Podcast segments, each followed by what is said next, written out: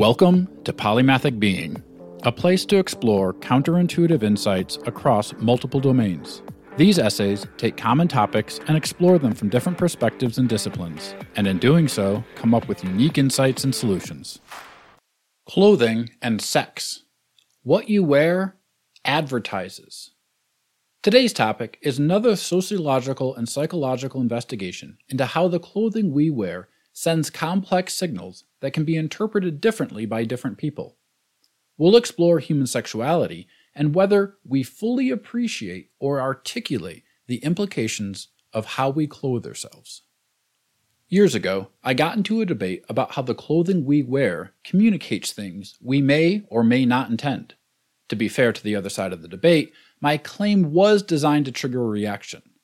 What I said was 100% what a girl wears advertises their sexuality. 100% of what I wear advertises mine. Why else would we even have a concept that one form of clothing would be provocative over another? Why do women wear makeup? Why is there a focus on diet and exercise? How we look advertises sexuality. How we dress advertises sexuality. This is why I wear tailored clothing and work out. My physique, plus the clothing that augments that, elicits a reaction at work to my advantage. I've refined this argument over the years, specifically changing advertises to communicates, but the core thesis remains true. What you wear communicates and often advertises. We explored elements of this in The Beauty Quandary, and today we'll dig into the signals we intentionally or unintentionally send to the world. Driving this conversation is the challenge that, on one hand, we are told that what we wear should never be construed to indicate any sexual signaling, interest, or, most specifically, opportunity.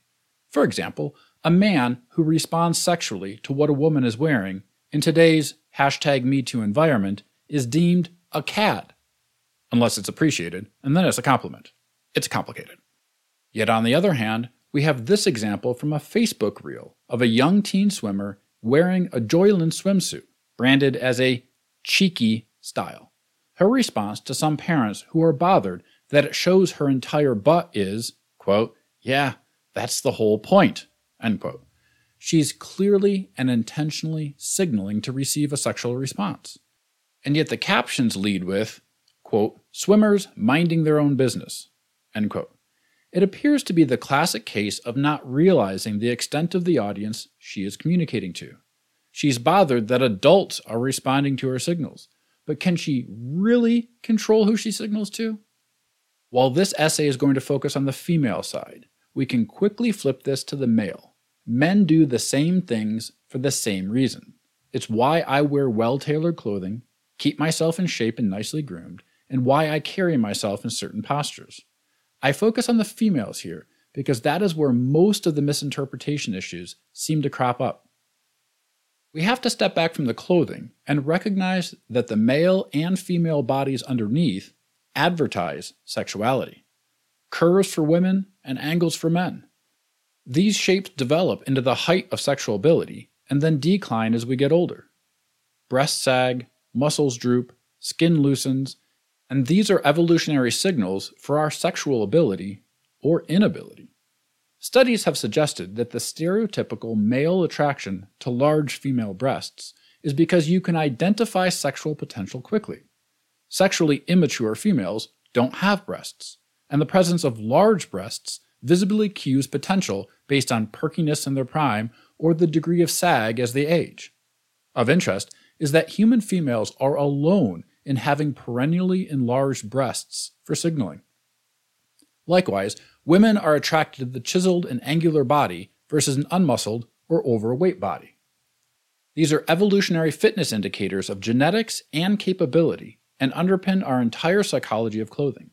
For example, men's suits highlight and augment the male physique, women's dresses do the same. The fact that we wear clothing that augments, attracts, and communicates this sexuality is blatantly obvious, but often willfully ignored. One last thing about our biology is that human females largely control mate selection. They are also unique in that they have a hidden ovulation, even from themselves, And so, for men to be successful in mating, they'll have to respond to sexual signaling more generally, whereas women can be particularly selective. I have two footnotes here on this section. The first one is this also gets weird because women prefer more masculine bodies and behaviors while ovulating, but show a preference for more caretaking and provider types while pregnant and nursing. Adding a real twist, birth control pills trick the body into thinking it's pregnant. The second footnote is that in humans, females are the ones who are the peacocks and perform overt signaling more so than men. Archetypically, men will just go to the bar with a clean t shirt, and women will spend an hour getting ready. Another quandary here is that the expression of sexual interest doesn't work until it works.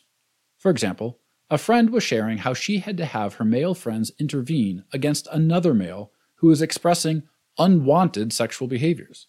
Clearly, a failed overture. Yet, her girlfriend ended up making out with the offending male. So this guy was one for two in the end. The nice guys who intervened were zero for one. Frustratingly, some of the behaviors we dislike end up having better success. It's a mess. Back to the main essay. What you wear communicates. First off, let me address a potentially triggering thread victim blaming for what someone wore.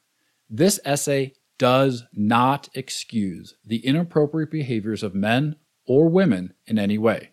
I hold my son to as high an accountability standard as my daughters, and I teach him this same lesson. What you wear communicates your sexuality.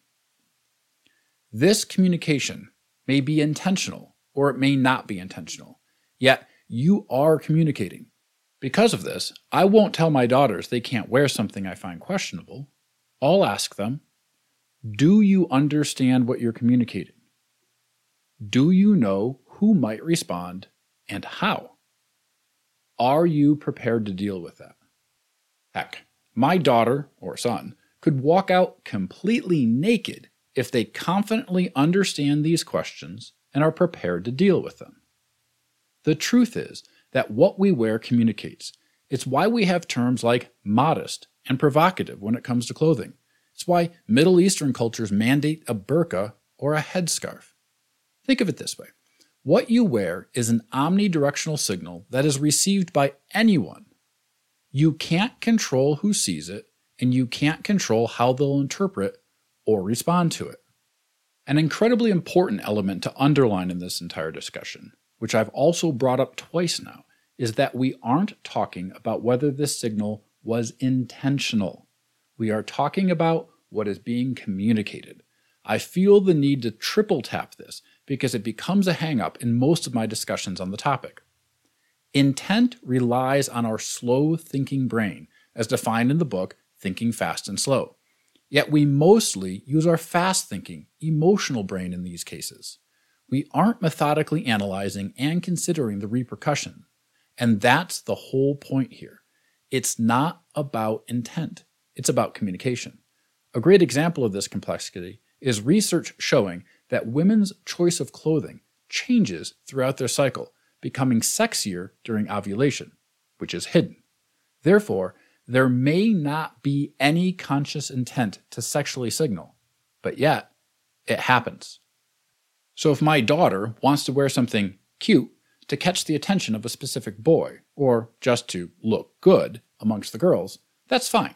I only care that she understands what she's communicating and who else might see it.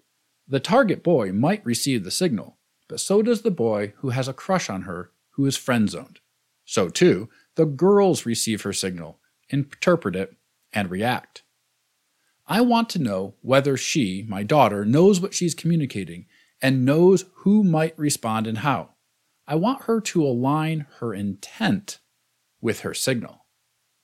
Once they realize what's being communicated and have worked through whom they are targeting that signal and who else might interpret and respond, they can be empowered to handle the responses. So, if that boy in the friend zone makes a comment, or the girls in another clique respond, are they prepared to deal with that? This is where we build an element of confidence. She might get positive, negative, desired, and undesired attention from people. Instead of being confused about why she's getting these responses, she can own the impact of her communication. Instead of being bothered by unsolicited comments, she can recognize that the signal is landing, probably as intended, but not necessarily from the audience she hoped for. If that bothers her, then another conversation needs to happen to help hone the communication and update her intent. For those on the receiving end of these signals, who see a person communicating with what they wear, the first question you need to ask is Is this intended for me? Followed quickly by If I respond, will it be appreciated? We need to own our proper responses to the signals we receive and take the extra step to contextualize them in a way that reflects well on ourselves and protects others. We understand what we are communicating. We still have to address a messy psychological issue where we are always measuring ourselves for mate selection. As we discussed in the beauty quandary, looking good means, quote, an adjective, the presence in a group from which you present as one of the select and few most eligible or most desirable. Even if we aren't in the market for mate selection, we measure our relative status by our ability to be selected as one of the most eligible and desirable. I appreciate when my wife looks good because that elevates my status as her mate and vice versa. However, we face two quandaries. The first is a general social belief that women should never receive unwanted responses to their signal. The second is the inverse, in that men should always be pleased with responses from women on the same. For the first quandary, we all send omnidirectional signals. The idea that a response is okay from the person I'm targeting, but unwanted or even evidence of problematic behavior from someone I didn't want to respond is logically baffling.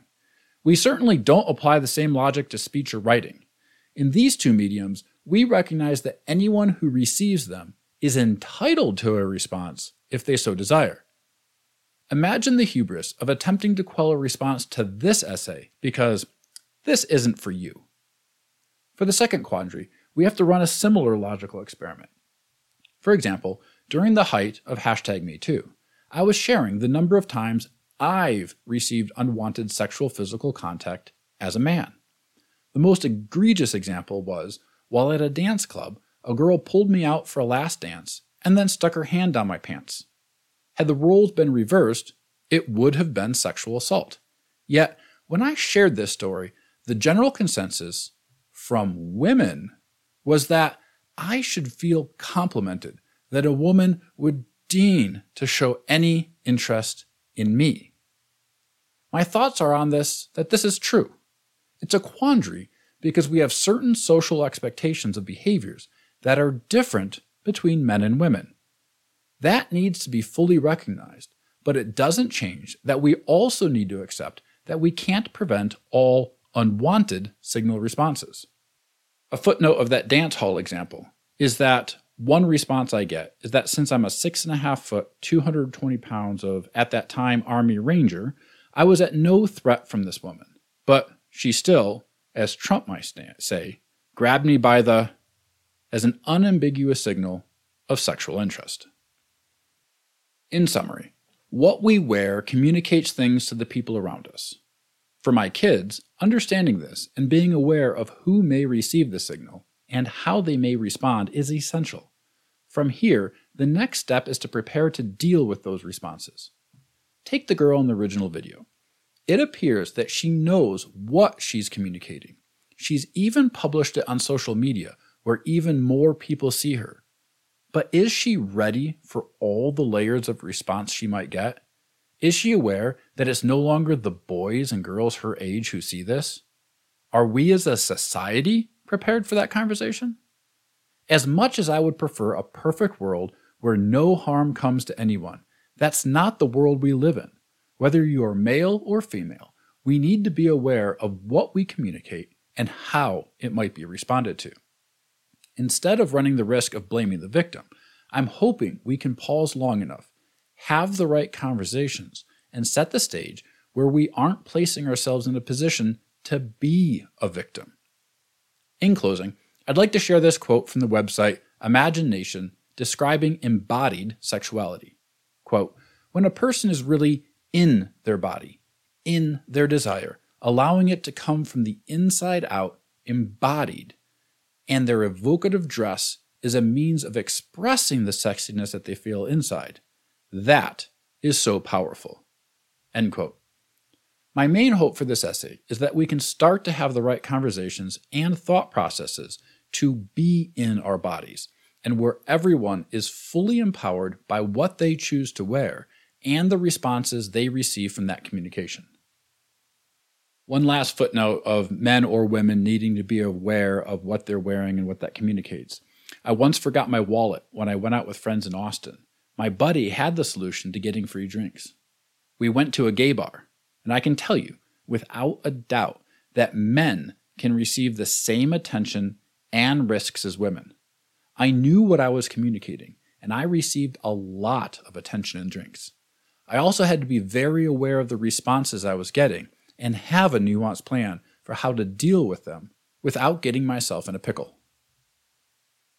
If you're listening to this post on Substack or Podcast Player, please go and like this post, provide a review, continue to help me get the engagement going on this as we move forward. It's been great having you along for the ride, and I'm looking forward to your feedback. Thanks for listening to Polymathic Being. We'd love for you to subscribe at polymathicbeing.com, where you can read, comment, and share these essays.